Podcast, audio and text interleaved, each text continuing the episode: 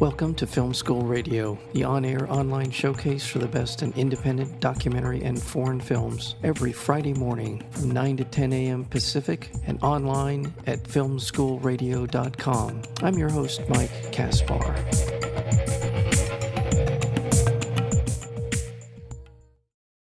In 1993, 16-year-old Brandon Lee enrolled at Bearsden Academy, a secondary school in a well-to-do suburb of Glasgow, Scotland. What followed over the next 2 years became the stuff of legend. I'm just going to leave it at that. We're joined today by the director of this wonderful documentary film called My Old School, and that would be Jono McLeod. Jono, welcome to Film School Radio. Thanks so much, Mike. Yeah, thank you. I will tell you at the top of our interview, for people listening, this is a difficult interview to navigate because I don't want to give away very much. I'm going to rely heavily on your good judgment in this regard, but I'll tee us up with the basics here just to get us kicked off. I mentioned Brandon Lee and his enrollment at Bearsden Academy, and I'll let you take it from there. Sort of where how would you essentially the elevator pitch on the film? I guess what we're doing with this film is we're taking you back to 1993. And you're joining my junior year class. Yes. The door opens one day and a new kid walks in. He's from Canada. Mm-hmm. He looks rather different to the rest of us. And he's dressed like a bit of a geek. You know, he's in full school uniform, and we're all a bit more casual. He has a strange accent. He just seems so different. And he's super clever. He's way cleverer than any of us. And over the course of the next year or so, he basically works his way through the kind of social strata of high school to become one of the most popular kids. It's the plot of every high school movie, I think. I was just going to say, this is John Hughes on steroids, right? Definitely. It's Mean Girls, it's Clueless, it's every high school movie. It's especially Never Been Kissed, guys. So yeah, basically that's where we take it from. And, you know, and it's we're an unusual film in the way that we tell the story. I mean, if you want to come see a true crime movie, then by all means, come along. But I've made a high school movie. Yeah. And it's about, there is this unraveling of the story behind Brandon Lee. There's that element of it. There's I'll call it the whodunit of the film. But this is about the people whose lives he impacted. Your classmates, which, I mean, there's so many things that sort of line up in terms of telling this story. The fact that you're a filmmaker in this situation, and here we find ourselves sitting in 2022 as the person who told the story to us, is another really very interesting and intriguing part of this story. So what was your first impression of Brandon? Do you recall what you thought when you saw him or you met him? Yes, he looks a lot older than us. That's what we all thought. Were you one of the people chanting his nickname? Were you one of the people? Okay. I was not one of those kids giving him his nickname, which we reveal in the film. I mean, I guess there was always kids at school who looked a little bit older than the rest of us. One of my friends, David, he looked a good bit older than us. He had the stubble, and so he would buy the beers for us, or for us. I say for us, not for me. He would buy the beers for the parties. Suddenly, when Brandon arrived, David's star was outshone because he was a guy who looked even older than him. But so that was basically Brandon's first impression on everyone. But the teachers told us the backstory, and we had to be kind to him. There'd been misfortune in his recent past, and we were good kids for the most part, you know. And I think that was a lot of what made his kind of entry into the school a bit more smooth than it perhaps would have been if he'd arrived into the school where I'm from. I'm not from Bearsden, the town where the school is. I'm from a neighbouring town that's slightly across the tracks and rough around the edges. I came in by bus every day. So I was very much an outsider as well. And that's kind of stood me in good stead, I think, for making this film, because I wasn't at the parties. I wasn't, you know, I didn't have that social life that the other kids had, the connections they had to Brandon. So as a documentary maker, it was a good position to be in, I think. Yeah. I would like to talk a little bit about the social strata of Bearsden in that surrounding area and how that in some ways impacted Brandon's desires and his goals and his expectations about life. Let's describe that. Yeah, so Bearsden, it's fancy, man. It's the fancy part of Glasgow. It's where the rich footballers and the doctors and the lawyers and the people with money live. But within that town, there's varying degrees of that. So there's the really big fancy old tobacco money mansions. And then that goes right down to the much smaller houses where people scrimp and save to be able to afford a house in Bearsden so that their kids, I guess, can have a much better chance of going to that school.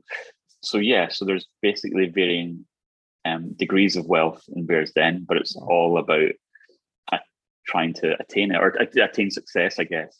Yeah. And so, yeah, that's where Brandon finds himself fresh off the plane from Canada. It's where I found myself because my parents wanted a different level of opportunity for me, perhaps, than I would have been afforded if I'd gone to the school that I was meant to go to.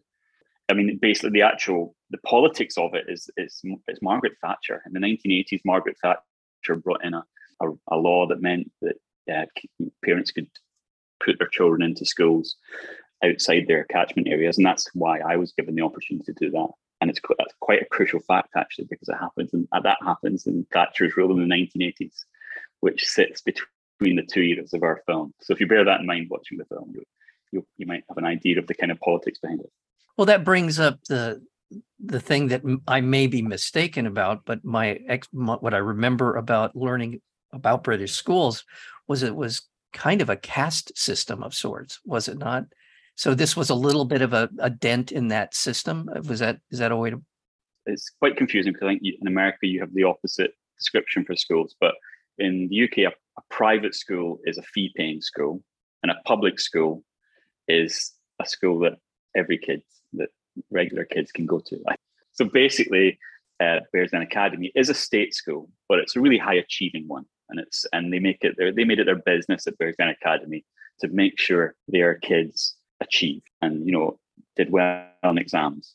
And so when this perfect pupil arrives off the plane from Canada, it's no wonder that the teachers were happy to welcome in this kind of top class student. Yeah, this perfect pupil. Perfect pupil, and a great backstory. There's so much about the film. The film is called My Old School, and we're speaking with the director, Jono McLeod, and there's so much. There's so many twists and turns. There's interesting personalities. Brandon certainly is a very interesting person. His backstory is remarkably interesting. His ability to alter the minds of people around him, I found to be an interesting part of, if I'm saying that correctly, is that a good way to put his power, if you will? Yeah, he's a persuasive person. Yeah, for sure. So, and the film is told in a very interesting way. First of all, let's talk a little bit about how Alan Cumming came into the project. So we classmates were always aware, when the story broke and it was such a big deal in Scotland and throughout the UK and certain countries around the world, there was a level of interest in it. Excuse me for interrupting. How big of a story? Was it an OJ level kind of story, or was it? I don't know about OJ, but certainly in Scotland, this story is to this day is social catnip. In the rest of the UK, so in London and in England and the rest of the UK, the story ran for the week or two that it kind of captured the national interest. But for Scotland, Brandon is our great white hoax. So yeah, even to this day, this story is tabloid catnip in Scotland. Yeah, it was pretty big, man. There was satellite trucks outside the school. It was particularly embarrassing for me because the story broke.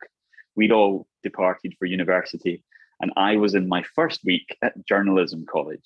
And so I was the dunce of the class with all the other journalism students looking at me thinking, sorry, you were in a class with this man for how long? And you didn't notice that the biggest story in Scotland was happening? So yeah, that was tough, man. That was tough. Okay, well, thank you for indulging me in that, because that's how I wanted to get to Alan Cumming, in terms of there was a little bit of a history with Alan in this story, right? Yeah. So Brandon has published. He's written his version of events. He's published his memoirs a few times. First time around, he sold his movie rights, and there was going to be this movie directed by and starring Alan Cumming. For whatever reason, it just didn't happen. And we were always aware that it hadn't come about. I always thought of it as, it had to be one of Scotland's great unmade movies. The fact that this amazing story had never been told. We were all a bit suspicious when Never Been Kissed appeared. A few years later, it was a bit close to the Brandon story, but Drew Barrymore was Brandon. But yeah, so we always were like, why has no one ever told this? I guess the realization I came to, one of the reasons for everyone's confusion throughout the film in terms of the story, in telling it, is that the person who's been telling the story all these years was Brandon himself, by kind of assembling all the classmates together and giving our version of events. That's what we were kind of aiming to do. And so then when Brandon had his stipulation that he would only give an audio interview and wouldn't be seen, I had in my head, there was a documentary from some years back by Clio Barnard called The Arbor, which had successfully used lip sync. And so I knew that was the case. And then when I realized that, well, then that means I need a modern day, a present day Brandon, who better in a movie about going back in time and reconnecting with your past than the man who was supposed to play this role back then. So, and also Alan loves a challenge, and I kind of knew that the lip sync thing would really tickle him. Yeah, he's a terrific artist. He's a terrific actor. So it was great to see that connection. Another device that you used in telling the story is animation. And I love the way the film interplays with real footage and then the animation. It's such an entertaining film. So how did the decision get made that you wanted to use this amount of animation in it? As you say, it's a fun film, but it's a complicated plot. So right. I knew that we needed to lead the viewer by the hand for a lot of it. And therefore, the reconstructions, the flashback scenes had to be really clear.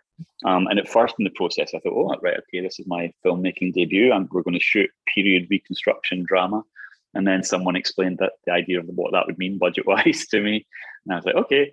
We tried different with it was a Scottish animation company called Wild Child, who were amazing, who we worked with. And I tried a version where we filmed shot actors on green screen and then rotoscoped over the top of them. And it looked visually arresting, but it had no warmth to it at all. It looked sinister to me, to be honest. And if there's a word that I didn't necessarily want to associate with my film, even though people might expect it to be associated with this film, it's not a sinister depiction for the most part. And so I kind of lived in the world of graphic novels. Like all through the pandemic, I didn't really read actual books. I only read graphic novels. And I kind of realized that, there's that connection that you can have with a much simpler drawing than you can perhaps with, a visual film depiction. And yeah, basically I was watching the Marvel show WandaVision, and each episode of that show perfectly recreates a different era of American sitcom history. And that got me thinking, well, if that was the case with animation, what would that be? And then, of course, the big brainwave was that Brandon had walked into our classroom with this monotone North American accent, big curly hair, glasses, and it's the 1990s. And so he's Daria. And so there was nobody else better to nod to than this utter icon of 90s high school life. That's girl. Awesome. That's such an awesome, and that was such a cool little animated series. Wow. Well, I want to let people know, again, the film is called My Old School, and it is being released through Magnolia Pictures. It's coming out this Friday, July 22nd. Be looking for this. Thank you so much for a very entertaining and interesting documentary film, My Old School. And we've been speaking with the director, Jono McLeod. Jono, thank you so much, and congratulations on your first feature. We'll come back. Thank you so much, Mike. Yeah. I will.